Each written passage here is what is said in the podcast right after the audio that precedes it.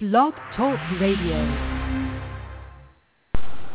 The information discussed during this show is not intended to diagnose, treat, prevent, or cure any condition. If your pet is currently experiencing any medical issues, please seek immediate assistance from a licensed veterinarian.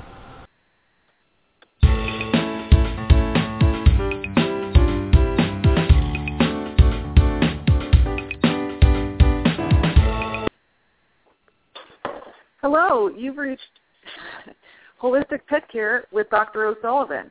I'm calling, and uh, we're ta- talking today to Collin Jotz and Michelle Jotz. They are the founders of a wonderful organization out of Vegas called Colossal Canine Care. We're going to be talking today about uh, what started out as a large breed rescue organization, and the intent behind the rescue was to help the untouchables, to try to help the dogs that were in shelter that were considered to be possibly too young, too old, too small, too sick, too needy, or one of the breeds that people don't happen to adopt a lot. And luckily for me, um, when I was in Vegas and had the idea to try and help these dogs, uh, my friends were into very, very large dogs, as I was, and into helping them. So the idea of bridging a gap between kill shelters and no kill shelters um, was born. In Las Vegas, where I came from and where this organization currently stands and does its good work, there's a very, very, very large shelter which does its best by far. I don't want anyone to get the wrong impression of kill shelters that we they do their best given the resources that they have, whether it's overcrowding, underfunding, understaffing, underadoption, huge amounts of drop-off, those types of things. And then things like no-kill shelters, such as the big ones up in Utah, uh, which are, again, full, just like the kill shelters of animals that have either been dropped off or abandoned or and we all know we all know the story of um, the uh, pits and such, where they just need some help. Now, these no-kill organizations, they have the same issues with regard to financing and support and foster parents that the kill shelters do. But the focus of Colossal Canine Care was to really try to help the untouchables that were in the shelters where they would not survive. So I'd like to welcome with my with my warmest, warmest thanks, Collin, for you to join us today and let us know what Colossal Canine Care is doing and has done and your thoughts. Good morning, Caroline. How are you? I'm awesome, awesome. I'm so excited that you're here with us. I can't even tell you. And I do know that we have a lot of listeners in Vegas and the surrounding area. They um, sometimes call in and ask some questions, and I have seen that they're located probably right next to you. so um, if you don't mind going over a little bit of history of how you got drug into this, that would be awesome. Okay. And I'm, I'm very excited to be here. Um, as you all know, because this actually was all your idea. Um, about about three years ago, we we sat down with Caroline, uh, Michelle, and myself, and we talked about going into business together and opening our own kenneling facility. And as we went around and looked at at, at some of the places, the whole idea kind of morphed from, well, we don't really have to go into kenneling right away, but let's go ahead and uh, how about we start off rescuing dogs? So we sat down with a friend of hers, uh, Tina Walls, who's a, a local attorney. Right. Sat Lucky down, for drafted us. all. Lucky for us.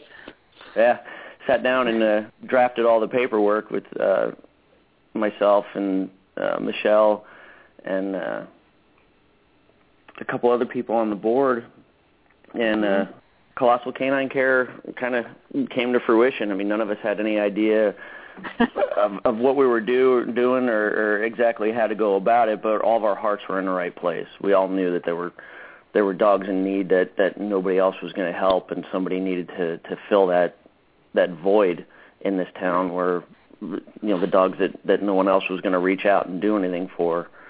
Um, Right. So it, it it started all like that in in, in June of 2010, and uh, Oh golly, was it really that long ago? My Yes, it was. Wow. uh, so the I do remember going around to the some of the facilities that we all looked at together, and some of them were very, very exciting. But when it came right down to it. Like Collin said, that we were going to have to do this on our own, in our homes, out of our pocketbooks, and with the help of. Um, we had the blessing of one of our mutual friend clients was, as Collin stated, an attorney, so she was able to get all the paperwork together, which is a big deal for a 501c3 for a nonprofit. Because as much good as you want to do, you have to make sure that all of your T's are crossed, all your I's are dotted, and that um, everyone keeps track of, I guess, every penny, every permit, every vaccine, every placement, every and every nook and cranny of these these wonderful dogs when they come out of whether it be a shelter or a personal home or wherever it is they come from, because we're ultimately responsible for these guys once we decide to take this kind of thing on.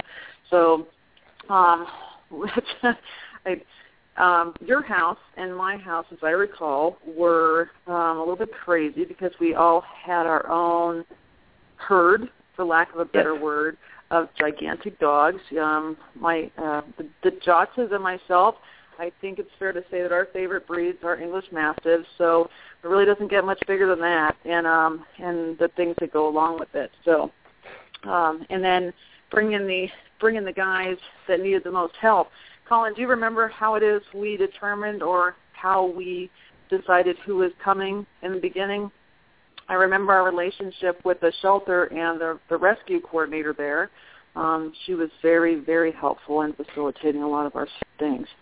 Yeah, it was. I do. It was. It was Ashley at the time when we first started. I just, I, forgive me because I can't remember her last name, but um, because that's that was the only way I ever referred to her was was Ashley in emails and in phone calls, and um, we just went down there, and it was it was it was a little strange because it was right after um, they had switched over from Lied to the Animal Foundation, and they had the mm-hmm. the big the big turnover when they had to um, they ended up euthanizing quite a few dogs in mass, and then uh, yeah, they had a, a, a change in a change in leadership over there.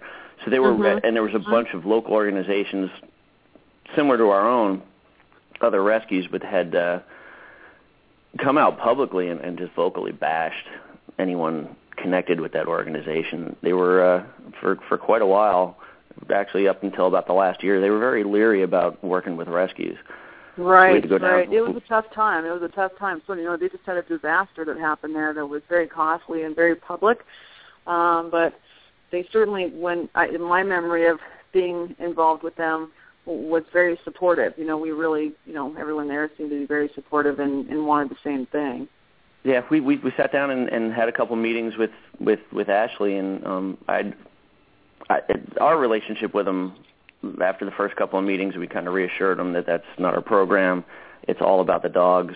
Mm-hmm. We're not here to pass judgment on anybody. We understand that they're in a thankless, impossible situation no, and they do the best. Oh, Collin, you couldn't have said that more brilliantly. Isn't that oh, thankless and positive? Very nice, very nice. And and they they, they they do the best that they can. Every, everybody down there that I've spoken to, I've never had a bad experience. Everybody's heart seems to be in the right place. Mhm. And uh, we've had a wonderful working relationship with them. A, a, a large majority of our dogs come from there, but we also we've rescued several dogs from California. Um, when you were still here with us, you brought some into your home from California, um, and we've we've even we've even taken some as far away as uh, um, uh, Arizona, as you know, when we when we uh, picked up Roxy. That that or actually you picked up Roxy, that right. poor girl that was just left in the backyard in Arizona there. Yeah, yeah, yeah. Uh, now I bet the uh, it's very easy when we talk about rescue or we talk about um, shelters and we talk about um, the circumstances in which we've decided to dive into and get kind of negative and finger pointing and horror stories. I mean, really horror stories, which unfortunately are the things that we've seen, you more so than I. Um, but I think it's important for the listening audience to know the, some of the circumstances that these guys are, are coming out of and that our responsibility to our four-legged fuzzies from the moment we decide to bring them into our lives are of utmost importance. And so, um, in in in Vegas in particular, um, we can think about the changes that have happened there with economics, with housing, with things that many people honestly, honestly have no control over and they have to make some really horrible decisions about what what to do with their loved ones and how they're going to move on and those types of things. Now, when I was there, that had a, a quite a bit to do with the surrendering of their animals, and um, that's I think being um, a little bit gracious because I also think on the other side of the coin there are too many people that don't take responsibility for owning their four-legged fuzzies and seem to think that they're um, uh, dispensable. They're, you know. Yeah, um, I I I I kind of refer to them as, as as people think of their dogs as disposable. They just, they're they're like they're like any other piece of property that they own. As soon as they're done with it, they just go ahead and throw it away. And that is that is not the case. I mean, you look into a dog's eyes and you can see that they. I'm getting a little choked up. That's it's okay. It's that's important. That's important for this because the people who are listening are they feel the same way, and that knowing that there are people like you and organizations such as the one you're you, you're the drive behind exist, um, and that they can help. They can help without getting as entrenched as the rest of us that are speaking have. It's really important that we just kind of get that out there that it's not okay. It's they're not dispensable they are it's it, they're not a piece of property le- legally or not. And so the the work, the good works that you guys are doing and getting this out to everybody that's listening is so important with the emotion, you know, with the emotion that goes along with it because this is a heartfelt endeavor. This isn't politics. It's not money. It's not organized paycheck shelter medicine or anything else. This is pure pure love, pure, pure heart drive inside our homes you know, and our lives and try trying to make sure we do a good job for these guys. And unfortunately, try to make up for some of the mm, shortcomings, maybe. Would that be fair to say? Of other people. Uh, I, uh, shortcomings is is generous. It's. Uh, I'm I'm, I'm trying, I, I just, I'm really trying to be generous here. It's it really really. I just, some some some people's value on life is just, for lack of a better term, just atrocious. Mm. And every every life is precious, whether it be a person or a, you know a, a pet. I mean, they right. they they contribute so much to our lives. In fact, they've done God, how many studies to show that people that are responsible pet owners live longer because mm-hmm. of what of what these guys contribute to our lives. Well, let's talk they, about that for a little while, Collin. About your, you know, I, I do know that we that that you and Michelle and some of our other friends have experienced some really wonderful, wonderful things in being involved in this. Can, do you have any anecdotes that you can share with the listening audience about some some of the things that have maybe taught you a lesson or made you smile um, with these guys? Um, I, there's there's one. It's he was. Uh, I don't know if you were still. I think you were still here. Um, went down to the Animal Foundation. We um, we found a, he was a he was massive. He was a giant uh, Old English Mastiff, and his name was Caesar. And he was he was he was geriatric, which is one of our responsibilities as as our organization. You know, the, the older dogs are part of our purview as to one of the dogs that we rescue. Exactly. He was exactly. he was maybe eight years old, and um, uh-huh and then he had some vision problems. He had some some skin lesions, and he had uh, he had a bad foot. And, and I get down there, and well, yeah, he didn't have a vision problem. He was pretty much straight up blind. and uh, the, yeah. the the the skin lesion actually turned out to be a uh, three um, cysts that had ruptured uh-huh. on uh, right above his hips and his hind quarter, and then kind of massed together as a giant infection and then uh, mm-hmm. his one of his one of his rear paws was so swollen and infected that we were we were worried that we weren't going to be able to get it under control. Um, now, about now a year. Thing, uh, uh, I'm sorry. Go ahead. Go ahead. I'm sorry. I was going to just say that that one might be able to imagine whether you've ever been into a shelter or not. That how how much do you think Caesar weighed, Collin? Oh God, he was he probably should have weighed about 200 pounds Okay. And if if my memory serves, he was only about 120. Oh my god! oh no! So for for our listening audience here, when you when you think about mastiffs, um, it, you know, old English mastiffs, a foundation type breed. These guys, especially the males, um, they uh, most of our most of our big boys have topped out at what 180, 200 pounds, 210, 220. Yep. You know, my largest one was 232, and um, his name was Gabriel, and they are. Um, oh, so Michelle's on with us now. Um, so I wanted to make sure that people know that we're looking at a 200 pound dog, okay, and a 200 pound dog who's eight years old. But for a 200 pound dog, eight years old is considered geriatric. You know that that's a, that's a um, that's an older dog. Now, if you're looking at a Chihuahua or you're looking at a small white fuzzy dog, eight years old might be middle aged. But as we get larger, their lifespan is shorter, and then an eight-year-old, 200-pound dog is a task to take on in the first place. And as Collin described, we have multiple issues here. Now, Collin, do you mind going into or Michelle? Welcome to the show if you're here. You? Thank you. Good morning. Good morning, hon. How are you? I'm fantastic. Thank you for having us. You're very welcome. Collin, do you mind explain, explain to the audience why, if you're if you went into a shelter or if you were in charge of a shelter, like a kill shelter, a mentally funded shelter, that an eight-year-old, 200-pound dog with the issues that you've described might definitely falls into the untouchable category as compared to some of the other animals that might be there. Um, because because generally most people who look to adopt dogs, uh, surprisingly, and, and I had to do some research to find out about this. Most people that that go to shelters or adopt dogs are first-time pet owners, and they they don't understand. I mean, I, we all understand how much of a responsibility it is to have a dog, but to have a dog that's older with health issues Uh-huh. he's no most people don't want to deal with that they don't want to look at that and they don't want a dog that they're going to go ahead and take home and then maybe be able to do some hospice with and get them healthy and then lose them after a year and a half i mean that's that's hard for anything that you fall in love with Right. but right. on, from from our standpoint that's what they deserve.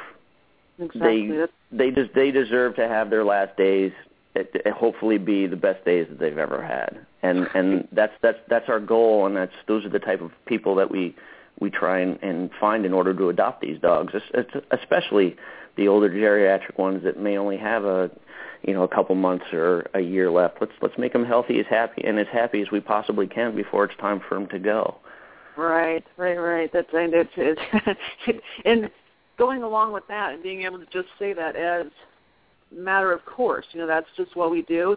It it it doesn't lose for a second how hard that is for everybody that's involved, you know, and I think that the dog is getting this outpouring of love and medical attention and good food and good environment and um trying to make up for who knows what. But um it the people that do it it's it's very trying it, it's a it's an emotional outpouring. It's just tough but um well it's more than tough that's that's an understatement. But the things at least for myself that we learn by taking care of these big old guys and gals and helping them feel better every day and helping them um sometimes you correct me if i'm wrong but you know when they look at you for that first time and their their eyes are bright or they wag their tail or they do something that is joyful or they trust you those types of moments i think those are just precious. I mean just precious. So um can you tell us what happened with caesar?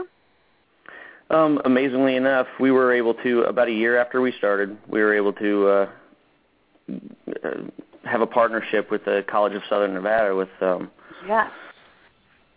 and uh, long story short, um, it actually turned out to be to Caesar's benefit that uh, he was underweight because the the infected mass on uh, above his hind quarter was so large that they had to excise the entire thing. And I mean, when, when I talk about large, I said the diameter of that thing was um, about the size of a baseball, maybe a little larger.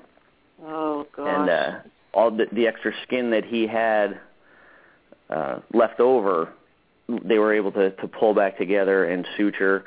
Um, I was able to just doing just doing in-home care. I was able to, to soak his foot and get the, the infection under control and Mhm. uh, there was obviously nothing we could do for his eyes. But he was, for a dog that was as sick as he was and had been through what he was, he was he was just he was the sweetest old guy. I mean, he just bounced off of everything in the house, and the other dogs running around didn't help because there was now moving furniture in the house.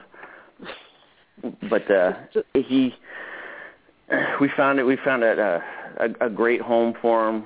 Um, you you know Karen. She ended up taking him because she uh, she loves the geriatric dogs, and, and Dr. Olson did a fantastic job from College of Southern Nevada. When he was done and his hair grew back, you would never know that there was anything wrong with him. That that that giant mass was even there, and he was he was a be- beautiful, healthy brindle, and and he we got it we got another year out of him, and I think I. I I don't think I know it. It had to be the best year of his life, especially over there. with right on right on right on and and and also for us to to, to be able to like do things like that or see you know I imagine that this a big old guy who was feeling better and not so infected and loved and you know just having a good time like you said the best year of his life now michelle is there is it possible that you can maybe put a number on caesar's care uh, we you know you guys were lucky enough to partner with who was it calling southern nevada The College of Southern Nevada with Dr. Olson. College of Southern Nevada. And then let's say medications. We say your time and foot soaking, food for a 200 pound dog, um, those types of things. So the amount of time you had just for a listening audience to know how what kind of financial commitment, not not care, not veterinary, not anything else, just pure numbers. If you decide to go into something like I want to adopt a large breed dog that's senior or that may have medical problems or those types of things. We want to know what our responsibilities are, both in our heart, in our home, but our checkbook, right? So, any ideas on that, Michelle? Um, you know, it, it kind of depends on the extent of the uh, the injuries for some of the ones that we take in, or some of the medical issues that they have. Um, you know, we've been lucky where some of them it's only a matter of committing your time. Um, Right. And um, you know, obviously, we recommend you put them on the, the highest quality food, uh, but not everybody can afford that. It's um, it's truly a matter of how much of yourself you're willing to put into the, the dogs to give Mhm. them that quality of life. Um, but I would say, I mean, if you're looking at bringing in a mastiff who is just geriatric with no other issues, you're probably Uh-huh. looking at a couple hundred bucks a month. All right. Um, are you, I give hundred bucks a month. Now, um, we've been we've been you guys have been lucky enough to run across a ton of really awesome veterinary care. I mean, between our initial con- initial uh, conversations and then the stuff we got with Dr. Mike and the, the facilities there, and then your relationship with the college and such, um, just a bunch of people that, and then also with the referral center, if my memory serves, that these people are extremely skilled professionals, and it's been my experience that even though you're going there to get a service, the people that volunteer, not necessarily volunteer, but don't um, bring their time to these guys or are open armed when you say I have a rescue or I say I have something from the shelter. These are people with huge hearts as well. They they you know there's there's a there's a price tag on it, of course there is, but with what it is that they do, it's not. It, it, I feel as though the people I've come into contact with in medicine have the same heartstrings that that we do when they're caring for these big old guys, or anything that comes out of a shelter that may not have had the greatest time up until their meeting with them. Do you guys find that that's true, or do you have some other stories? Absolutely. No. Um, I I can give you an example of uh, Clyde. Um, a an, a pet owner took this ginormous mastiff um, into a an eye surgeon's office and found out that he was going to have to have an eye removed. Uh-huh. Um, the owner couldn't afford the cost. The veterinary surgeon called us and said, "Hey, can you take this dog? I'll do the surgery for free if you guys will take this dog in." Um, and we did. And amazingly, the dog was adopted out of by someone in his own office. And this is a, a geriatric mastiff with only one eye, I mean, a face only a mother could love, and he just he knew that the right thing to do was to take care of this dog because he did have a lot to give back to someone else. Yes, yes, yes, yes. And then and even even if um even if on your daily job, like let's say the jobs that you and I do every single day when we get busy or we get stressed or we just get stuck in the momentum of what it is we do every day, when you run across an opportunity to give back or to give the skills that you might have that other folks don't have or give that space in your house or give that whatever that you just might not have. And people actually step up and they just do it like this veterinarian that said i'll do this for free but i just need to know you guys would give this dog a, a safe a safe haven. How great is that? I mean that i think that those relationships we make with other humans colin maybe correct me if i'm wrong or tell me give me some examples here that sometimes when you run into humans that are kind and have big hearts, and of course dog lovers, in my opinion, um, it adds to our essence. It kind of adds, you know, our relationships with other humans that are like-minded, and I think it's just good people. Um, it, it really kind of empowers us a little bit, or just, I guess for me, gives a little bit of faith back that, that regardless of how um, hard things are, that there are good people out there, and especially the dog lovers. What do you think? Absolutely, it, it it's it, it really adds validation to what we're doing. That there are there are other people out there that that that care the way we do, and you know they're they're they're less interested in um, the business aspect of it and and doing the right thing. Just a a, a good example. Just this week, I mean, you, you know Austin from Doggy District. Yeah, of course.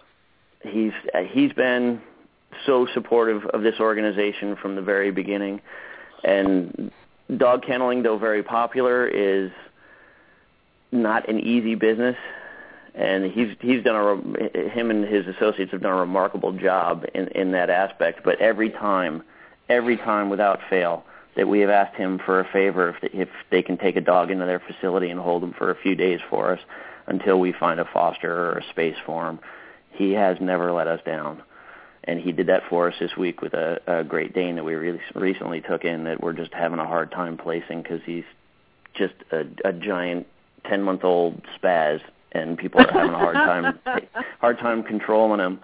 And it's just you know, as you know, it's just it's sometimes some dogs just take it takes an owner with a really strong personality to to teach the I hate to use the phrase, but to you know to, to show him his place, to so he knows how to act and what's proper and what's improper and so he can you know become part of somebody's family rather than the bowling pin that rolls around your house knocking the family over.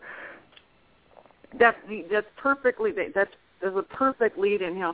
So when we have our 10 month old spaz or whoever we have, and we don't have them in a situation whether they were never in a situation where they got any kind of rules or any kind of lines in the sand or any kind of appropriate relationships with humans, um, doing things like that that you spoke about Tell me what it takes to get a dog. Tell me what it takes to get this 10-month-old spaz into a happy, loving home that will not get frustrated, that will not try to surrender him again, who will not end up tying him in the backyard. You know, that frustration aspect that comes with a 10-month-old spaz. When Colossal Canine Care goes to move um, a dog such as this, or any of our any of the dogs, into a loving home, I know that you guys make full disclosure and that um, tell me what your policies are about that because this would be a tough placement even though it's not a senior dog, even though it's not an ill dog, even though it's not a dog that requires surgery or special diet or special needs. Tell me about these guys, what you put into them to make sure that they're going to mesh into a lifetime home. Michelle, you Either want to one. go with that one? Uh, no, go ahead, Tony. Go ahead. Um, it's it's actually kind of hit or miss um, you generally try and find somebody who has experience with that breed. Mm-hmm. Um, but that's it, it helps, but um, it's it's usually it's it's not a it's not a guarantee. Um, and, and you just you just have to you have to fully prepare them. We every dog that that we take in, whether like you were saying he he be geriatric or have health issues, and this is actually probably I, I think and correct me if I'm wrong, Michelle. Only the second dog that we've had has had that we've had a hard time placing because of behavioral issues. Yes. And um, two, just two dogs he- in three and a half years. Very nice. That's not bad at all. That's just not Yeah, bad at no, all. no, it's it's it's it's really not. Um, and just to kind of uh, push the whole rescue thing, I, in my experience, especially doing this, and we've done, I I don't even know how many dogs over the last What do you think, Michelle? How many dogs through twelve? Three years. Years. Um, upwards of 150. Good deal. Very, very Um, nice. Very nice. It's just you have to find the the, the right person with the right mindset, uh, especially for the behavioral problems, because these people have to understand that a dog is a commitment of your time, your finances, your emotions, but a dog with a behavioral problem is a serious time commitment. It's not the type of dog where you can just okay, I'm gonna I'm gonna go. You're on your own. I'll be back in you know 14 hours. I'm gonna go to work and then I'm gonna go out drinking with my friends. No, you have to go to work, come home, and you I, just not hang out with him. You have to give him some attention, take him for a walk, and correct the disciplinary problems that you see. Like he's he's Mhm. when he stands on his hind legs, he's super thin for his size. Uh huh. He's only he's only about a 100 pounds. When he stands on his hind legs, the dog's six foot two, and he's a, he's a jumper. So he likes to hop up and try and put his paws on your shoulders. And if you're a seven year old child, that's really not going to work. mhm. Oh my gosh, yes, that's no good. No good. Um so you guys do you guys are you guys in um affiliation with any kind of dog trainers or behavioralists and those types of things or you let the people that are going to adopt do that and um how do you guys approach that with him? Um, we we try and do some of it ourselves. Um, Michelle and I generally take in the dogs that are the worst off. It's Uh-huh, the dogs that uh-huh. usually have the health issues. And since this is the only one with a with a with a behavioral issue, we haven't brought him home yet because the last time the last one we had a behavioral issue with it kind of went really sideways for us. But uh, um, I, I, you know, I don't know. We've we, we've looked around at at at um, dog training in in town, and we we just haven't found anybody that, especially working with rescues, when Right.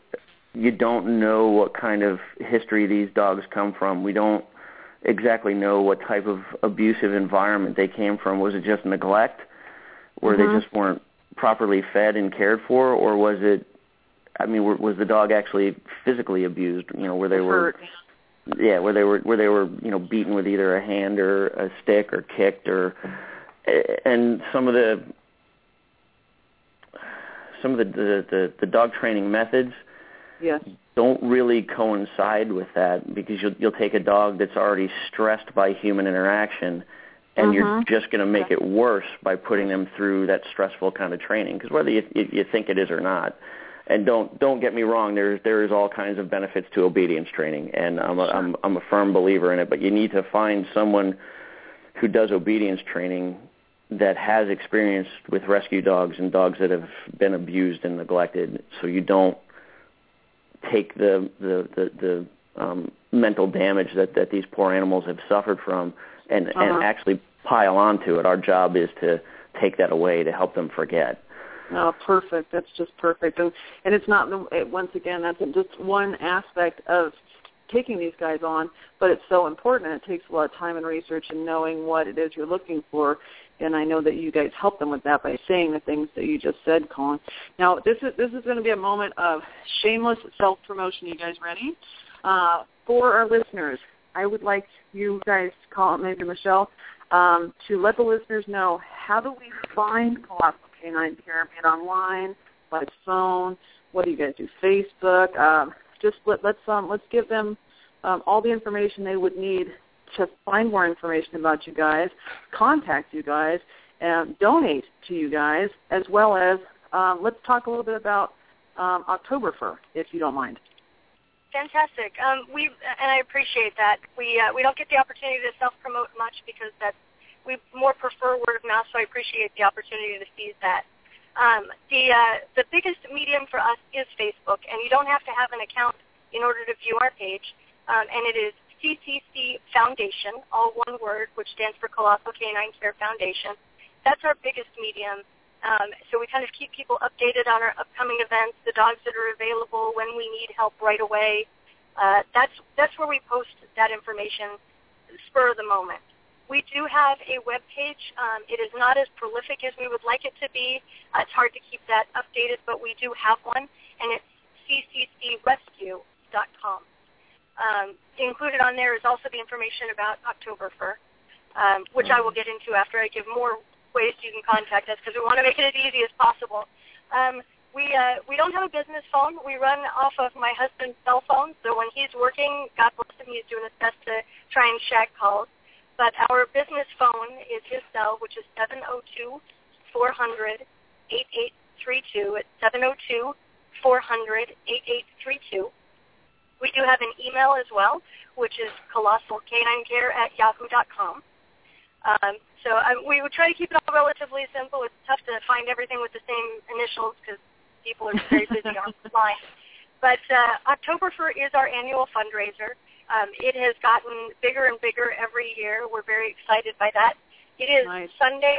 Uh, it's Sunday, October 27th. We've had it at the same park the last three years, which is Bruce Trent Park, Rampart and Vegas Drive in Las Vegas.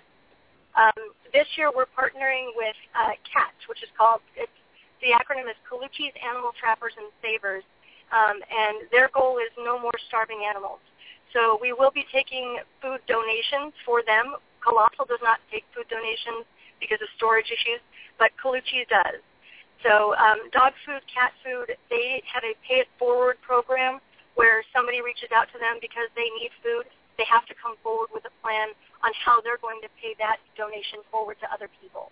Uh, great organization run by um, a couple of senior citizens who just run it out of their home. They're wonderful people. So we're partnering with them this year. Um, we have uh, a mobile food vendor out there. We've got a live band, the Locomotives, um, a DJ, DJ Nonsense is out there.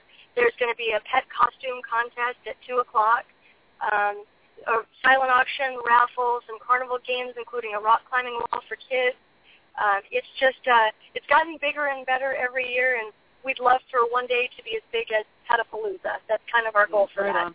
And it, it's the big fundraiser we do every year. It's really the only fundraiser we do to try and raise funds one time a year. And and then Colossal is, Colossal is a 501c3, so it is a it's a it's a uh, nonprofit. So correct me if I'm wrong. Are donations to Colossal Canine Care um, tax deductible. Is that the right word for it, or uh, you can be factored into your taxes? Is that right? They are tax deductible. Um, right now, all donations will be run through CAT. So okay. um, we would prefer that people make their donations to uh, CAT Inc.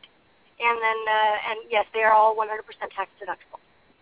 Because sometimes, sometimes there are questions about there's certain people that call themselves rescues and such, and I think that sometimes that adds to aggravation so some people, right. it's like, are you, you know, it's kind of it's kind of using the word loosely, or if you say you're a nonprofit, and some people maybe mistakenly or maybe for other reason.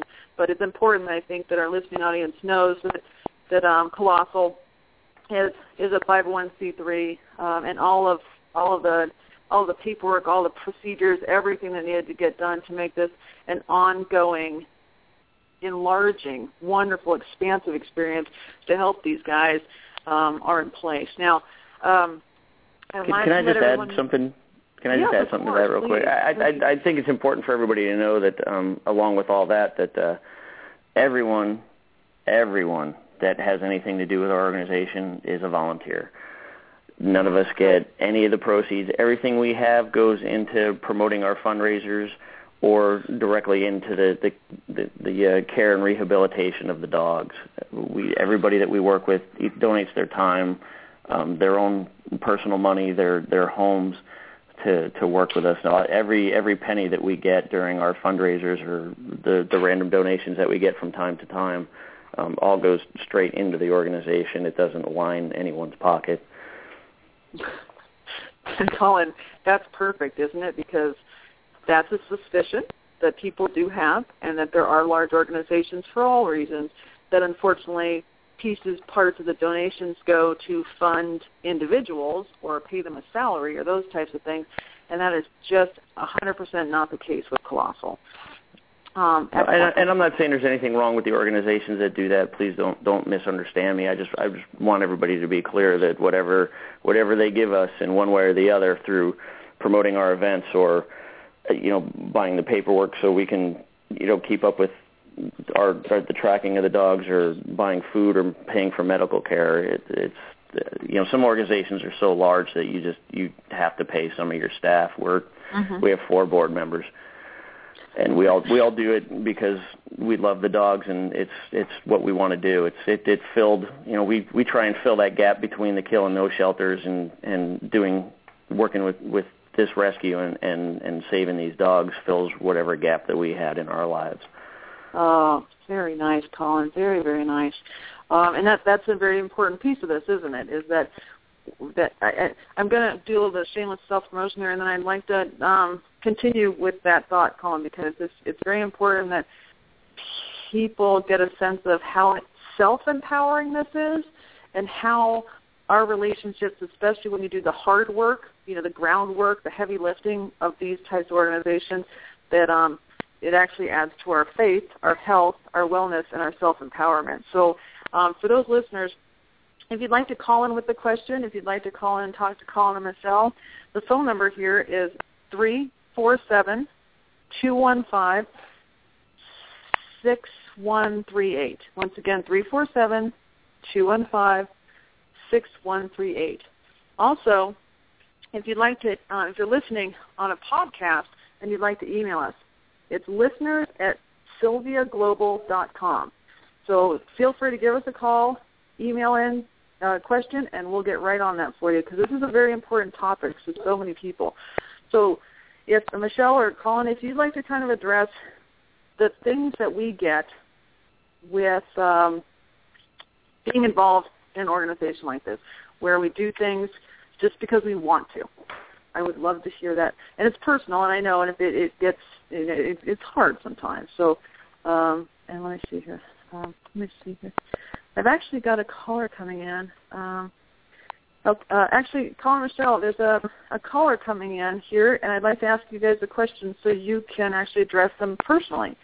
If I were to come across a large dog on the street that appeared to be malnourished, sickly, or just in general have been abandoned on the street, I would be afraid to go anywhere near them, and my immediate reaction would be to go to the nearest vet or pound what uh, what could I do instead to make sure that they get someone like you rather than a pound that would put them down if not adopted? What do you guys think?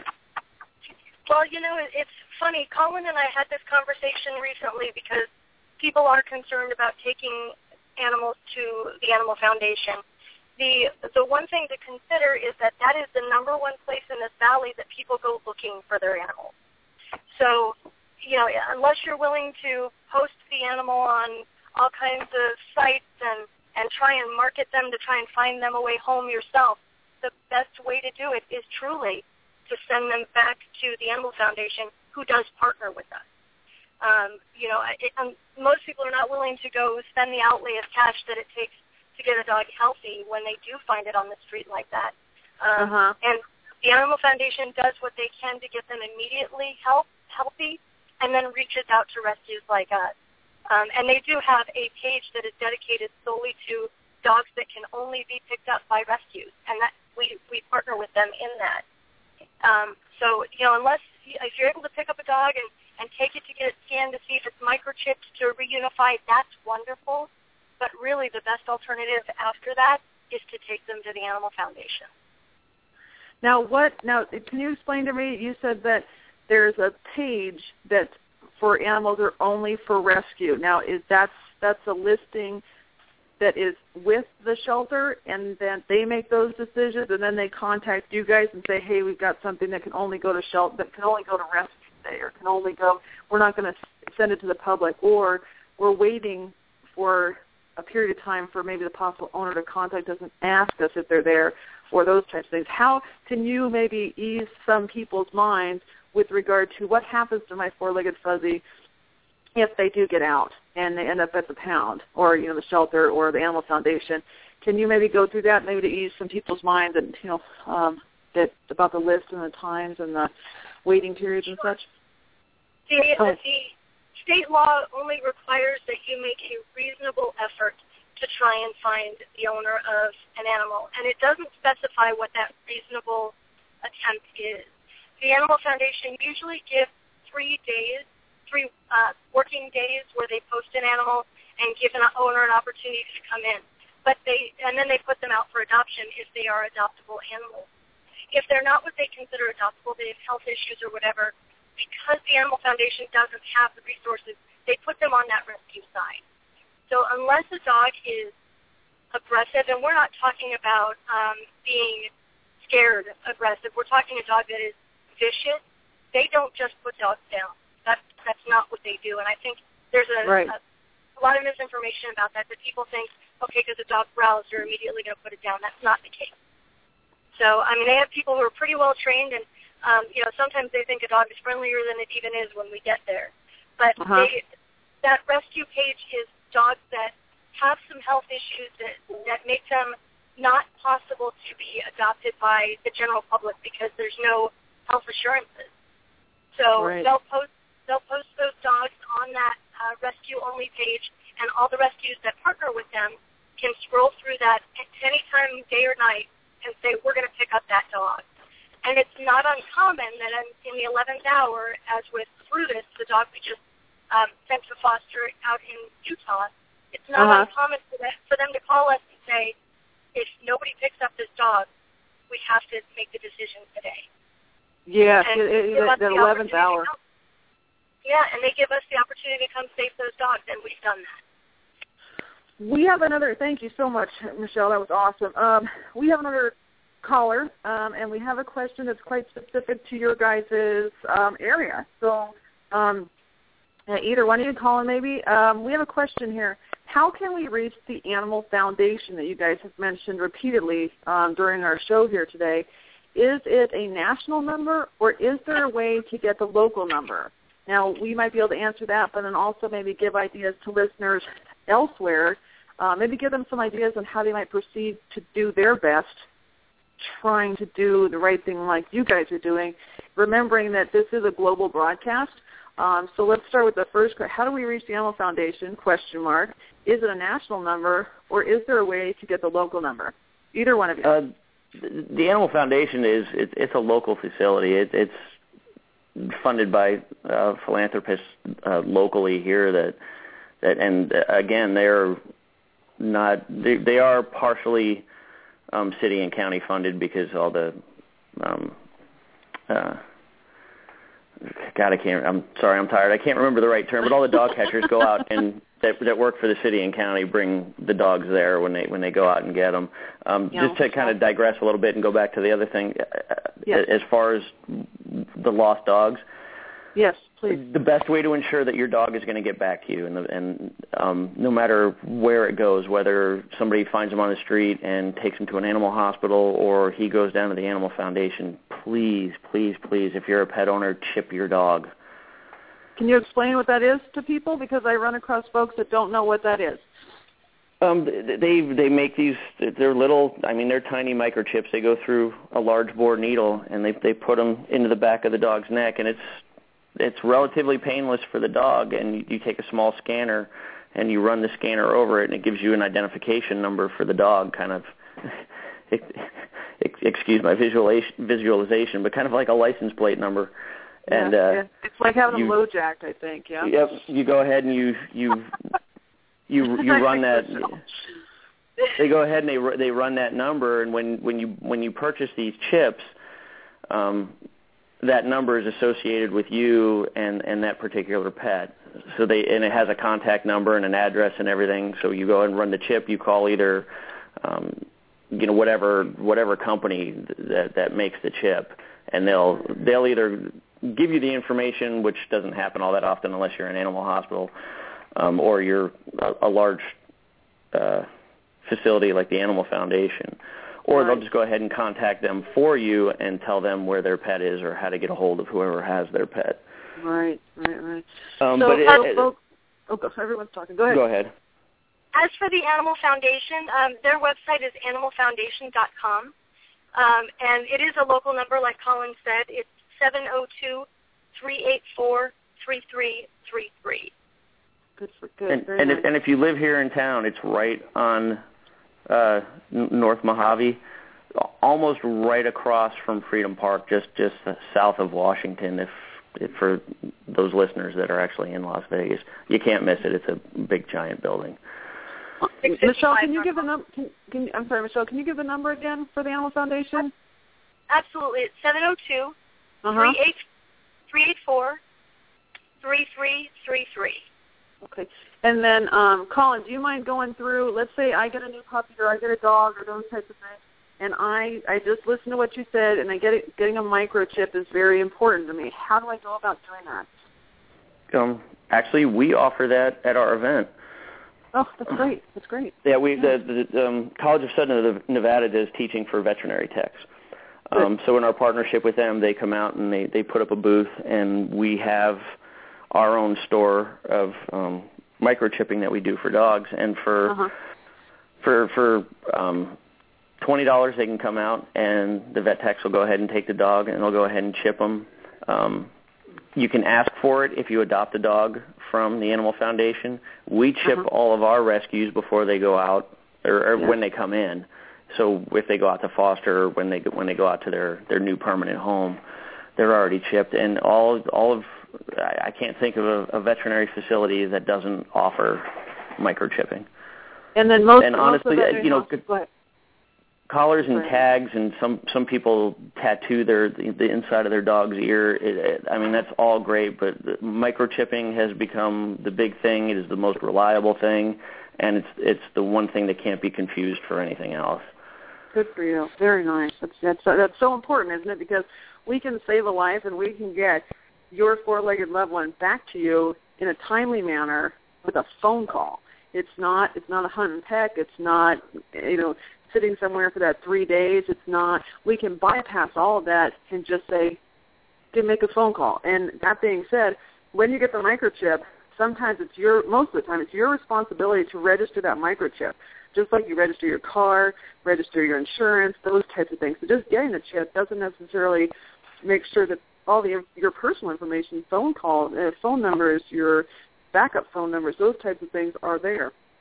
So Correct. making sure that you register those chips is so so important. But it it definitely saves lives and re reunites family members. Absolutely. and and for for people that call us and and find a stray dog uh, that's that's our, our our ultimate goal i mean, i would much rather get that dog back to his or- his or her original home where they're they're they're most comfortable and they're happy and where they you recognize all the faces around them then have to bring them in and put them through the stress of okay you're going to stay with this foster for a little while and then we're going to go ahead and move you to a new home. And it's you, you have to think of them uh, of the dogs in, in terms of they're they're psychologically they're they're a lot like small children Mhm. Mhm. and they That makes sense. they they get stressed out and they get emotional and and they get they get confused just just just like a, a a small child does if you know he gets lost at the mall or the first time you drop him off at daycare they don't they don't understand all they know is that i i i want to be with who i was with before please take me back there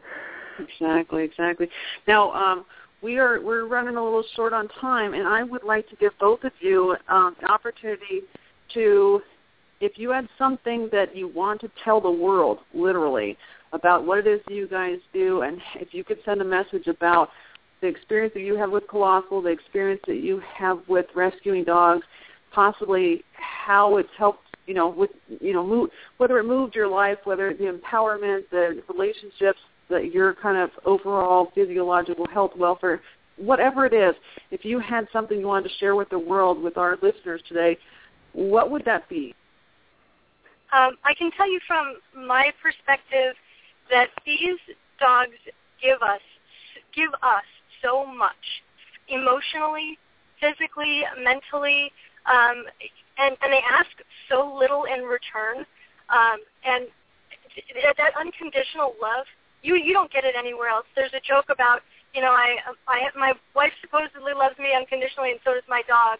I locked them both in the trunk, and the only one who was happy to see me was my dog. You know, it is it is that kind of uncondi- I, I mean to make light of it, but it is that kind of unconditional love that they're so forgiving and they're, it's unbelievable the look in their eyes. And I hate to impart human emotion, but they do. They look at you and they Yeah. just worship you, and you can't get that anywhere else. Yeah, yeah, yeah. I could, I could, I could not agree with you more. I couldn't agree with you more. Um, Collin, do you have anything you'd like to add to that? Um, I'll I'll focus more on the the, the rescue aspect of it. I have um, God help me, in my mid forties now, and uh, I've Are I've, we all? Are we all, Collin? Are we all? I've, I've I've traveled from end to end of this country, and I've I've done literally dozens of jobs, and I, I went to school, and you know I've been in in in my my current career field for coming up on 17 years now, and when we first started doing this back in 2010, I honestly thought we were biting off more than we can chew, and some days it feels like that. Some days I just feel so ground down by everything else in my life, and then to pile all this responsibility of, of rescue on top of it um, sometimes feels like it's too much until you look at one of these dogs that just they they've given up. They they Oh. just they they they know deep down inside that it's over for them and to give them a second chance and to watch that that turnaround to watch the dog lit- literally in in in not a morbid sense but but come back to life yes, and realize that it's Yes. not over for me there are people out there for me there are people that care Yeah. and it's just it it is honestly in my almost 45 years is has been the most rewarding thing that I've ever done. Oh, good, good for you. Good for that. You know what? That that couldn't have been better spoken. That could not have been better spoken. I need to add one thing to that, and this is this is for me personally, but also very professionally. It's important that everyone that's listening and everyone you know that's ever come into contact with a non-human friend, remember, they do not have choices. We are 100% responsible for where they live, what happens to them, the medical care they get, what they eat, who loves them. So our ultimate responsibility to them is to realize that we make their choices for them. We're responsible for them. We are ultimately their advocate. So the more well educated that we can be through wonderful people like Collin and Michelle and their experiences and their faith and the way they've chosen to spend their time is of the utmost importance. And that all of these all of our friends, our four-legged, or our non-human friends, they depend on us. There's, they're not wild anymore. We've made sure that that's true. So it's our responsibility. So with regard to self-empowerment, with regard to self-education, with regard to self-financing, with regard to self-anything, know that you're not alone. Know that you are responsible for your commitment to your non-human friends. So that's just really important from my end of it because they're not dispensable. They're not property. They're loving, wonderful, breathing, emotional creatures that have nothing but good things to bring to our life. Is that a fair thing to say, you guys? What do you think? Absolutely. Absolutely, yeah. and and commitment is is is the the best word that you can use in in terms of your responsibility for for these pets. They're they're they're not in my mind and and I think in a in a good responsible pet owner's mind, they're not your pet. This is part of your family. This is one of your children.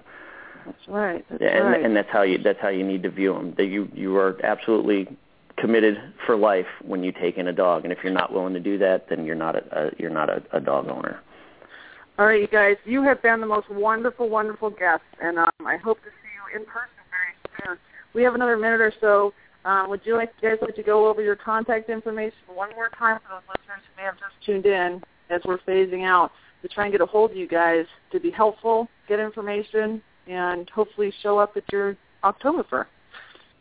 Absolutely. Um, on Facebook, we are at facebook.com slash CCC Foundation. Our webpage is cccrescue.com. If you want to get a hold of us on the phone, we're at 702-400-8832, 702-400-8832, and our email is colossalcaninecare at yahoo.com, all one big word. Thank oh, you. Thank, thank you guys so much for coming on the air today. It's it's just been perfect and so informational and a little bit heart a little bit heart wrenching for sure. And like I said, I hope to be in Vegas very soon to come bother you at home and see all of your your newest gigantic loved ones. we look forward You're to that as well. Thank thank you so much, Caroline. You're very very welcome. We'll stay on here until we hear some of this exit music, and then hopefully we can have a little talk. That would be great. That would Sounds be good. All right.